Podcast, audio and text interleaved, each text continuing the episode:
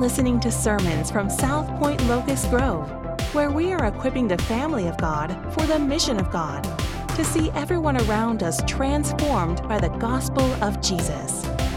For more information, please visit southpoint.org.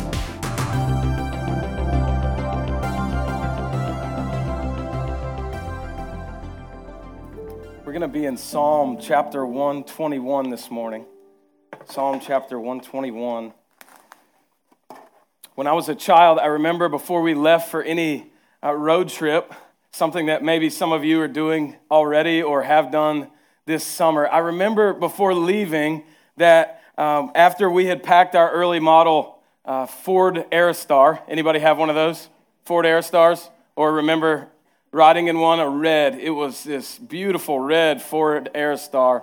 After Mom and Dad had packed us all into that car, before we left the driveway, my dad would always take the opportunity to pray. And what's so interesting is that I don't really remember, besides the dinner table, praying as a family. But we would do that. My dad was always serious about stopping before we left on a trip to just pray. And as I look back, how special that was for me. How special it was that Dad, and I think of you fathers on this Father's Day, what a gift it is that you might give your children in prayer.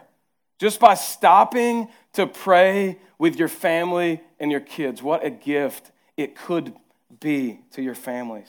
Now, for us, before we left to head wherever it was, perhaps Florida, it was a moment that Dad was praying that we were able to reorient ourselves around the only one who could really care for us.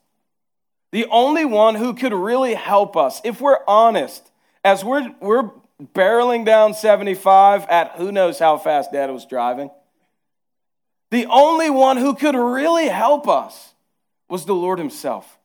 And so that prayer was a moment for us to just reorient ourselves around the God who helps. And as I think more about it, not only was that prayer special, but we must have really meant it. And here's why. Because I know in that Ford Aerostar, before my littlest sister came along, it was just me and my younger sister. And Mom and Dad would pull out that middle row, and they would make a pallet there in the middle of the van. And we would play all the way down to Florida. That is crazy, right?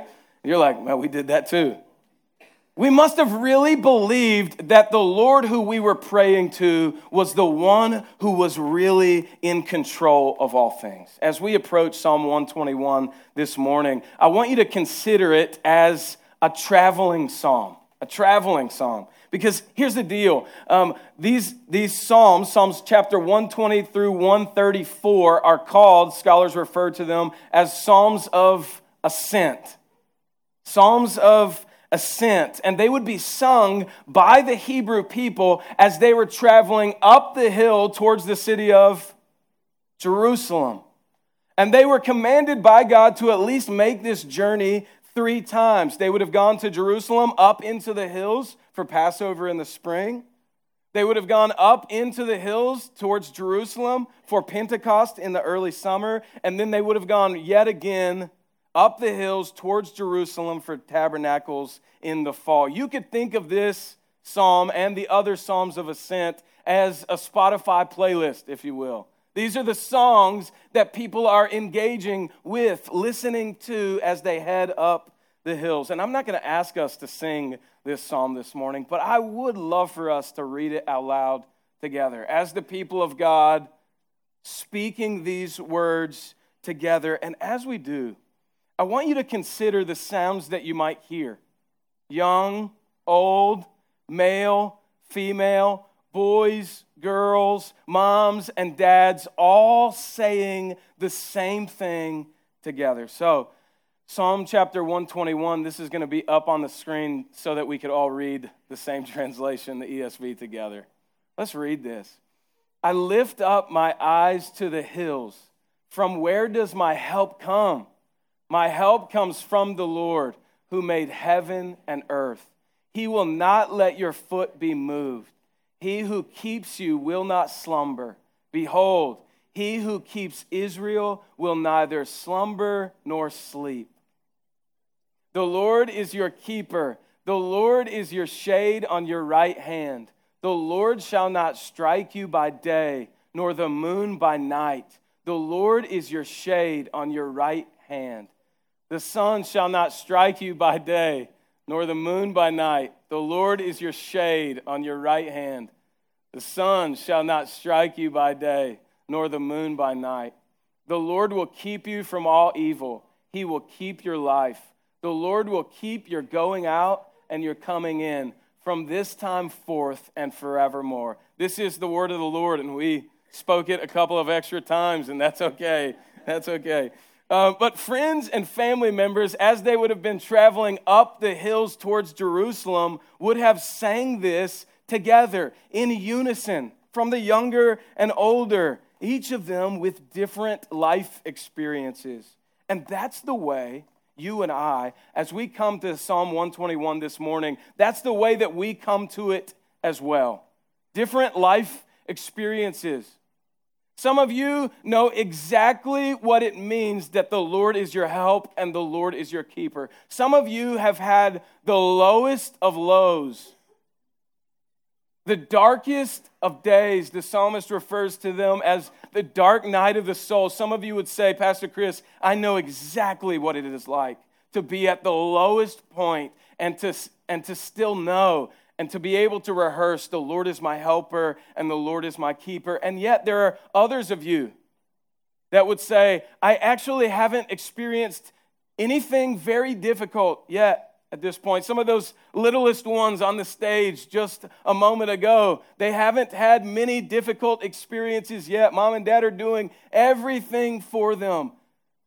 So it is our prayer that as Mom and Dad raise them in the nurture and admonition of the Lord, that they might find themselves in the safety of Mom and Dad's home, in the safety of the church, and that they would be able to say these things one day by faith, even if they haven't experienced the lowest of lows. We all come to Psalm 121 with different experiences when we say, the Lord is my helper, and yet we're here together, aren't we? The people of God listening to Psalm 121, seeing how God in his kindness might see that this goes down into our hearts. And we're all asking the same question. From where does my help come from? Psalm 121 reorients the people of God around the Lord himself, to himself, to remember his constant care and help. And we're given two truths, just two basic truths in this passage. And the first is this, the Lord is my helper. If you're taking notes, it's as simple as that. The Lord is my helper. Again, verse 1, I lift up my eyes to the hills. From where does my help come? My help comes from the Lord who made heaven and earth. You see, in this context, the hills were often seen as a harbor for robbers, a place that thieves and criminals would hide out. The hills also pointed and led to that beautiful city, Jerusalem. The hills were literally, for the people of God, mountains of concern, and also they produced this beautiful anticipation. What will the worship look like as we reach Jerusalem? We don't know exactly what the psalmist had in mind when they asked this question, but it is clear for you and I, and for the psalmist, that we need help. Anybody resonate with that this morning? We need help. As the psalmist looks to the mountains, it becomes very clear in their eyes. Help isn't found there. Help isn't found in the mountains. I must get my eyes up higher. Last week, we walked over to the park near our house, and there was a young boy and his mother. They were there playing, and this little boy, he took a few steps. He was just as happy as could be, and every few steps he took, he fell over. He just fell over, and it was just a fun sight to be with, because every time the little kid fell over, his mom looked at him, and she said, up, up, up. Up, up, up. He'd take a few more steps. Up, up, up, after he fell. Up, up, up. His mother knew that as he fell, if he didn't get up right away, he's going to start looking at everything around him, and he's going to start noticing all the scrapes and cuts on his hands after he fell over and over again, and he was never going to get up. But she kept rehearsing, up, up, up, as to say, let's get up. Let's get our eyes up higher. Let's look at something different. And I cannot get that out of my head, because that's what this psalm attempts to show us. When the cares of life are weighing you down, because they do, don't they? When the cares of life are weighing you down, when we find ourselves in a spot where there seems to be nowhere to turn, when we begin to scan the mountains and all of the circumstances around us for some sort of relief, some sort of help, what are we to think? Up, up, up. Many of you are navigating child rearing and childbearing. We commissioned several of you earlier. And there is going to be the temptations to wonder at times, do all parents have it this hard? Some of you parents are more well-seasoned than others, and you would say, I remember that question all too well. Do all parents have it this hard? Is my child exceptionally difficult? For others of you, you may say, will I ever get pregnant?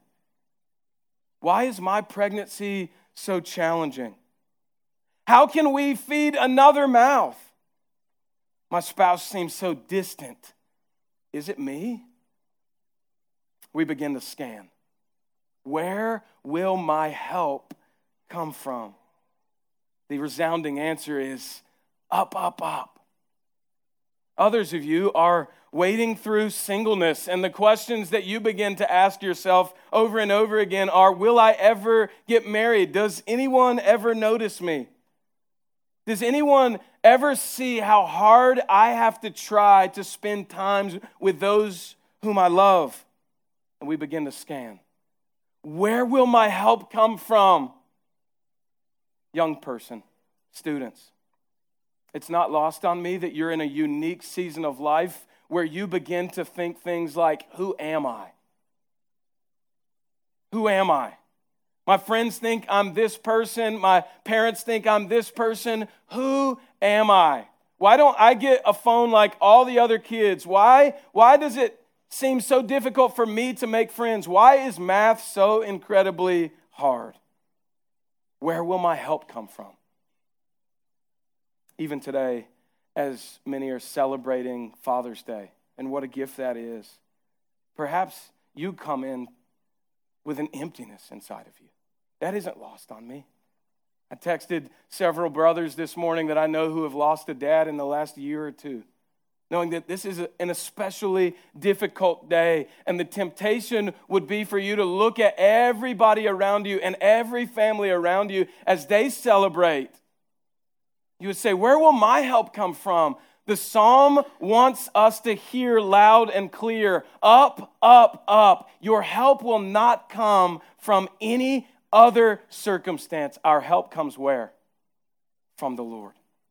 My help comes from the Lord. My help comes from Jehovah, Yahweh God, the God who literally begins his word to humanity with this in Genesis chapter 1, verse 1. In the beginning, God. In the beginning, God created the heavens and the earth. The God who's mentioned 5 times in this little passage. This isn't help from Baal. This isn't help from any pagan god. This isn't help from any circumstance, your job, your finances, your spouse. It's not help in the form of money or anything else. It's not help from a politician, a child even.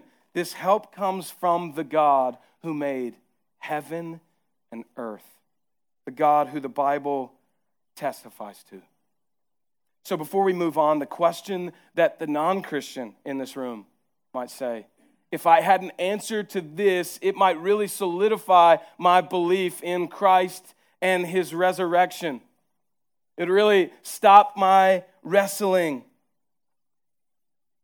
For the Christian, you might say, I have been wondering this time and time again.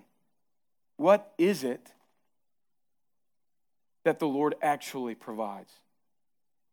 I hear what you're saying, Chris. We just read it together, Psalm 121, my help comes from the Lord, but I really want to know what kind of help is it that the Lord brings. You say, I've prayed to the Lord for months to remove this anxiety that I continue to deal with. I have prayed to the Lord for years to remove this debilitating pain from my life, or I've prayed for a long time for God to bring me a spouse or to help this great ache that's in my heart, and I'm still waiting. We wonder, what is it that the Lord actually helps with? How does the Lord help us? Here are just a few ways. First, God is helping us by using all things for the good of those who love him and are called according to his purposes. If you spent any time in church, that sounds like a familiar verse to you. Romans chapter 8, verse 28. It gives us great confidence for the Christian that God really is using all things, not just the good things in our life, but he's using even the bad things that we would say are really bad, those dark moments, the times of suffering. He's using how many things? All things for our good. That's how God helps the Christian. Second, God is supplying us with new morning mercies every single day. Again, another verse that you might be very familiar with. We say it all the time. We thank the Lord for his new morning mercies in prayer regularly. And yet, do we know what the Lord is giving us in new morning mercy? Here's the reality. God in the heavens, who created heaven and earth, is a God who knows every single thing about you. He knows the way that you lived yesterday. He knows the ways in which you turned your back on him over and over and over again yesterday. And there is the Son, our Savior, Christ, who's standing at his right, who is seated at his right hand. Jesus Christ, our advocate, who is pleading on your behalf again today. His new morning mercies are new. And that is how he helps you. God is providing for you, child. We see in Matthew chapter 6, the Sermon on the Mount, that if God cares for the sparrows, how much more is he caring and providing for you? And then finally, God has actually given you his helper. God has given you his Holy Spirit. He's given you himself. Before Christ Jesus ascended into heaven, he told his disciples, you're going to be in a unique position. In fact, what's about to happen in your life and in the subsequent lives of all the believers for all time from this point forward is it's actually going to be better than me walking beside you, because I'm not just going to be here for certain people when they see me. I'm actually going to be there. Inside, indwelling every single Christian, all those who trust in Christ Jesus by faith for the forgiveness of sins. I'm giving you myself. So as you begin to say, Lord, where is my help coming from? What is it that you actually do to help me? Remember, he's given you new morning mercies. He's given you his provision. He's helping you by seeing that all things work together for your good. And finally, he's given you his very presence, indwelling you, making you more like his Son, Christ. The question that we need to ask is this: what if the help that you've been hoping for isn't the help that you need? As you scan the hills in your day-to-day life, what if the help that you've been looking for isn't the help that you need? In my backyard, right behind our kitchen sink, we can see this one tree, this lone tree, but it's a good tree. It's a good climbing tree. And the previous owners had put some stairs, places to climb for the kids, and so they get up there sometimes, And at some point, they might get too high, and they realize, this isn't good. I don't know what I'm going to do now. And so from the kitchen, we hear, help, Dad, help, Mom, somebody help us. And so I run out there. I'm used to this drill. They've been looking for this help from Dad to come pick them out of the tree and to set them down. But what I soon find as they begin to cry for help over and over again, what I soon find is that as soon as I get out there, as soon as I'm standing beside the tree, all of a sudden they have this ability to begin taking the next step down. Okay, I got this. I got this. I got this. I did it, Dad. All by myself. The help that they were looking for wasn't the help that they actually needed. They thought that what they needed most was for me to grab them and set them down, but what they really needed was for Dad to come alongside them and give them his presence, my presence. What if the help that you're looking for in your life, dear Christian, isn't the help that you actually need? I would ask, at the same time, if you're having a difficult time resting in the help that Jehovah God brings, you would say, as I look at my life, I continue to find myself up against these situations and circumstances and people where I'm wondering, God, I really need some help here. I really need some help. And if you're having a difficult time resting in the kind of help that Jehovah God brings, his provision, his working all things out together for your good, his indwelling presence, if you're having a difficult time resting in those things, I would ask this: how are you interacting with God's ordinary means of grace? Here's what I mean. Are you enjoying the normal helps that God, for all time, has given to his people? The normal means: regular participation in a Sunday gathering, inviting members into your life regularly for fellowship and encouragement, perhaps even accountability, serving others. How are you engaging with the Bible? And I don't ask these questions in a legalistic way, but just to say, if you're having a difficult time receiving the help that Jehovah God brings, we might begin to wonder, am I enjoying God's regular means of care and grace in my life? The help that the Lord offers is himself, and he's given us simple means that we might enjoy him fully through. So as you're tempted to scan the hills for help this week, remember, up, up, up. The Lord is my helper who made heaven and earth. The second truth from Psalm 121 is that the Lord is my keeper. That's the second point. That's the final point of our time together this morning. We see that in verses 3-8, but there if you're in the text. Verse 3, the psalmist says, he will not let your foot be moved. He who keeps you will not slumber. Now you may have noticed this as we read it, but this is where the psalm changes from the first person to the third person. Some suggest that this psalm actually could have been sang as the Hebrew people were climbing up the hills towards Jerusalem as a call and response. Others would say that there's just an internal dialogue that is happening in the psalmist. But whatever the case, we know that in the ancient Near East, the pavement would not have been like the travel trails or the highways that you and I are used to. They would have been rocky.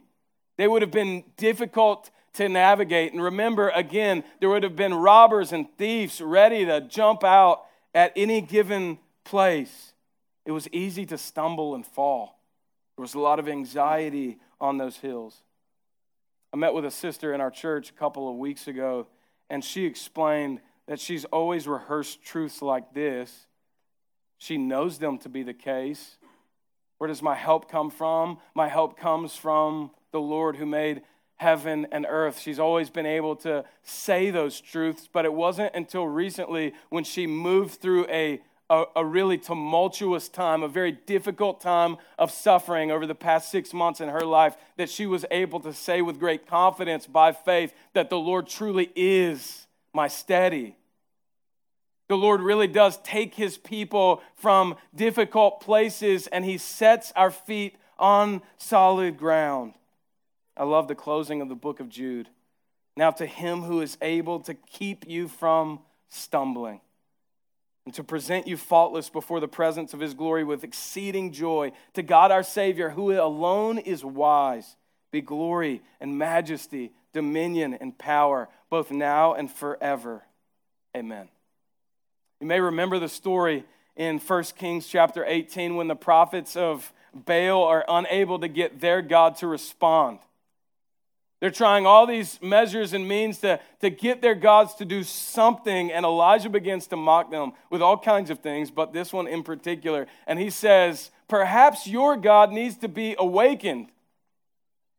Maybe your God is sleeping. And to this we hear verse 4, behold, he who keeps Israel will neither slumber nor sleep. You see, pagan gods need sleep. Pagan gods need rest, not Jehovah, though. He never dozes off. He never gets tired. He never takes naps. He doesn't even eat. He has need of nothing. He is completely an attribute we know to be true about God. He is self-sustaining. That's who our God is. This promise was especially true for those traveling the hills towards Jerusalem. In my daily Bible reading, Pastor Chris and I are actually reading through a Bible plan together. And a couple of weeks ago, we were going through the Proverbs. And I found myself walking through those verses just thinking that I was going to read yet another story. And you know quickly when you get to the book of Proverbs, no, it's just like here's a one-liner, and here's another one-liner, and there's another one-liner, and you're like, what did I just read? Okay, I got to stop. Let me think about that one sentence before I move on to the next sentence. And I think sometimes when we find ourselves in the Bible, we can hear verses that seem familiar like this, and we can do much the same. I've heard that the Lord is my helper before. I've heard that the Lord is my keeper before, and we just keep moving on, right? But what does it really mean that the God of Israel won't sleep? Does that matter? Consider this parable that Charles Spurgeon referenced in a sermon. He said this, a poor woman came to the Sultan one day, and she was asking for compensation for the loss of some property.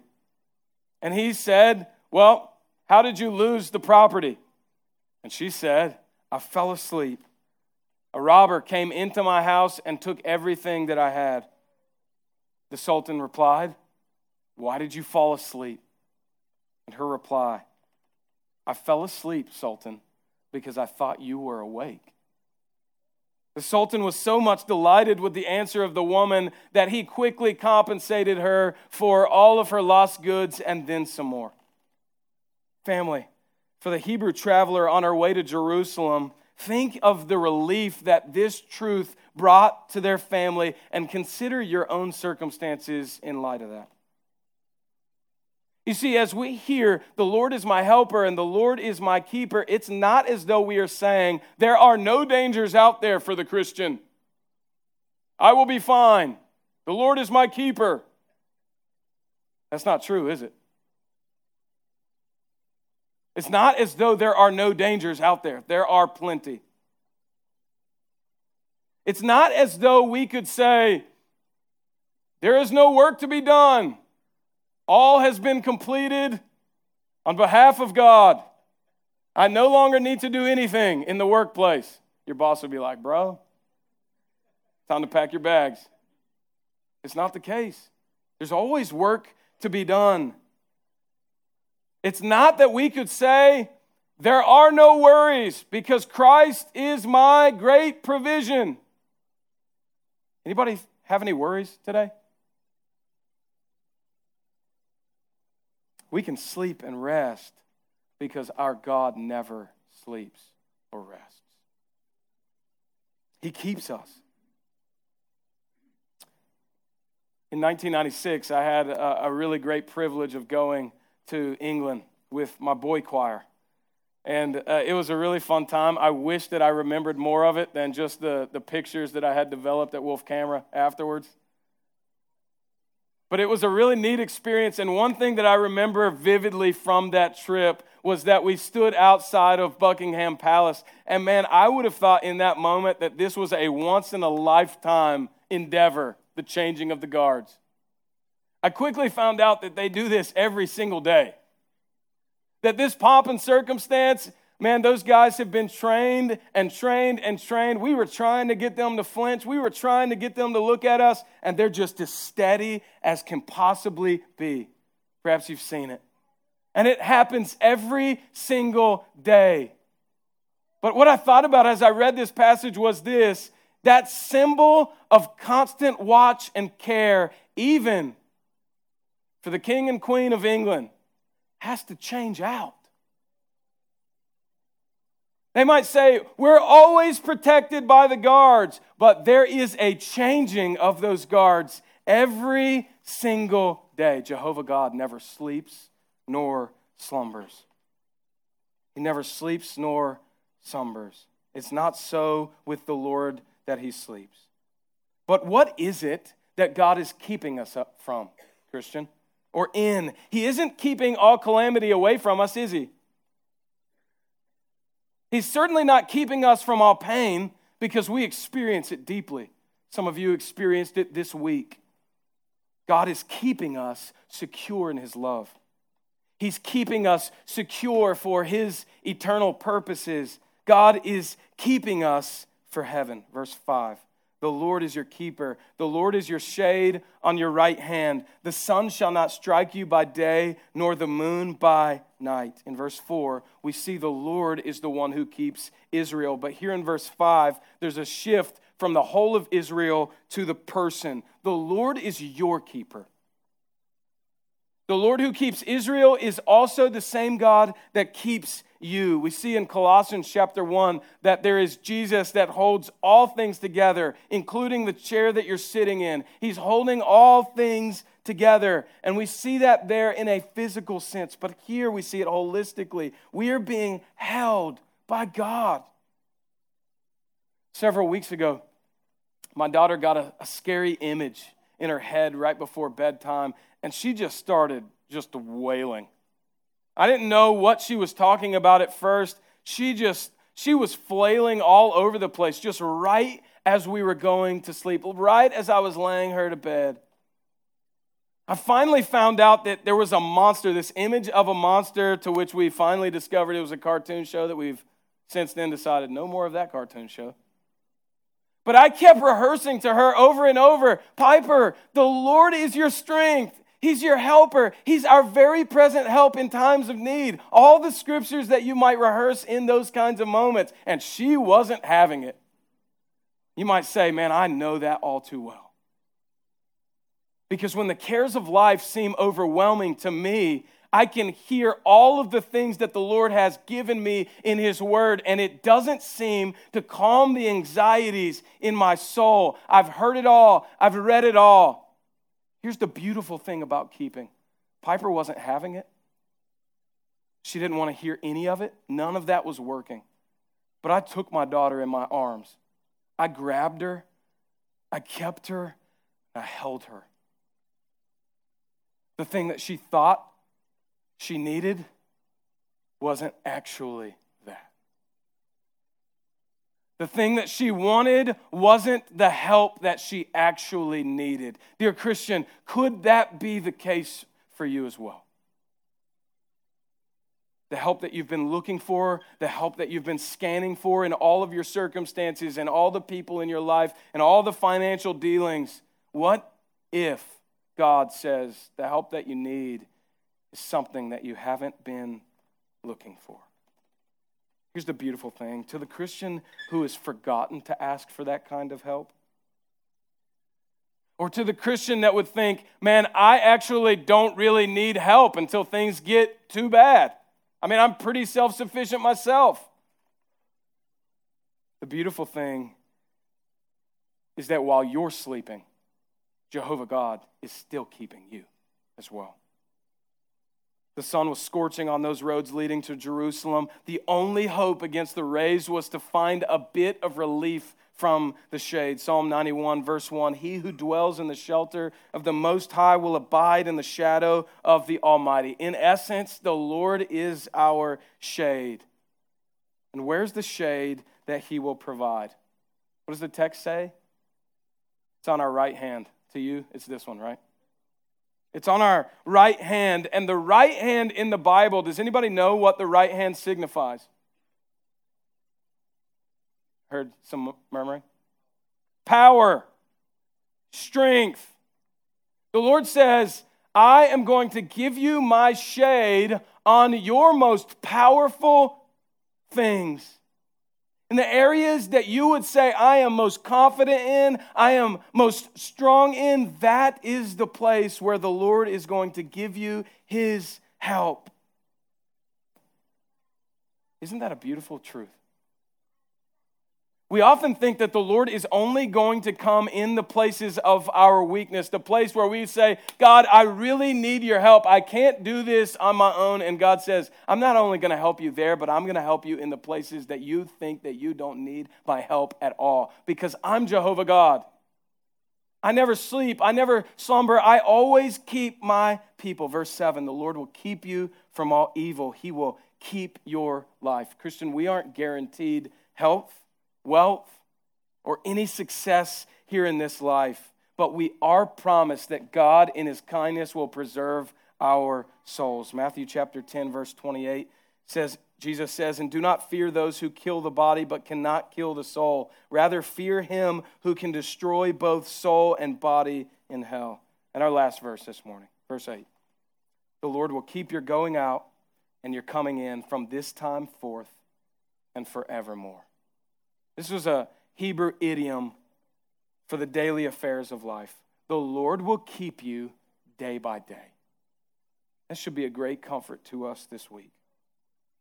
One author wrote this: the psalmist is so absorbed in the thought of his keeper that he barely names his dangers. With happy assurance of protection, he says over and over again the one word which is his amulet against foes and fears. 6 times in these few verses does the thought recur that Jehovah is the keeper of Israel or of the single soul. Spurgeon said this: when we go out in youth to begin life and come in at the end to die, we shall experience the same keeping. Our exits and our entrances are under one protection. How long can we, as the people of God, count on the Lord's protection? How long can we count on him to keep us? How long can we count on the Lord to help us? The psalmist would tell us, from this time forth and forevermore. Family, when you're tempted to begin to scan your circumstances this week for help, for keeping, remember, up, up, up. God is your helper and your keeper from this time forth and forevermore. Let's pray. Father, we thank you for the opportunity to spend some time in your word with brothers and sisters.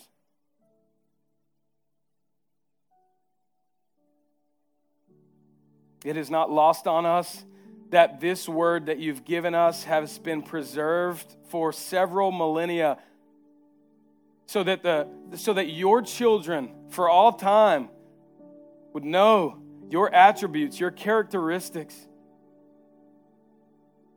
And God, even for us today, that we might know you and love you in a particular way, knowing that as we find ourselves in difficult moments, in bouts of suffering,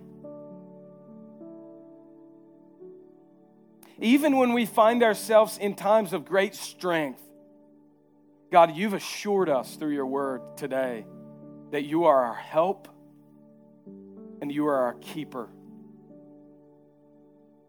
God, we confess that we look all over the place for help and keeping. throughout our week. We pray that as your gift to us, your Spirit, your presence, your Holy Spirit this week, that as we begin to scan the hills for help, that we would remember to take our eyes up just a little higher, knowing that you, Jehovah God, never sleep, never slumber, always care for us, always work to see all things together for our good, or always seeing that we're provided for, always seeing that we are kept. God, I pray for the individual in here today that has never trusted in your Son, Christ Jesus, by faith. God, I pray that you might, by the power of your Spirit, give them a new heart this morning. That they would trust in you, a better way, not to take away all of the dangers in their life. Not to take away everything that might bring worry, but so that they might know that there is someone always helping, always keeping. And it is you, Lord. Father, for the Christian here this morning, I pray that you might use this message for great good in our lives, and we are confident that you will. You help us, you keep us, Lord. It's in Christ's name that we pray.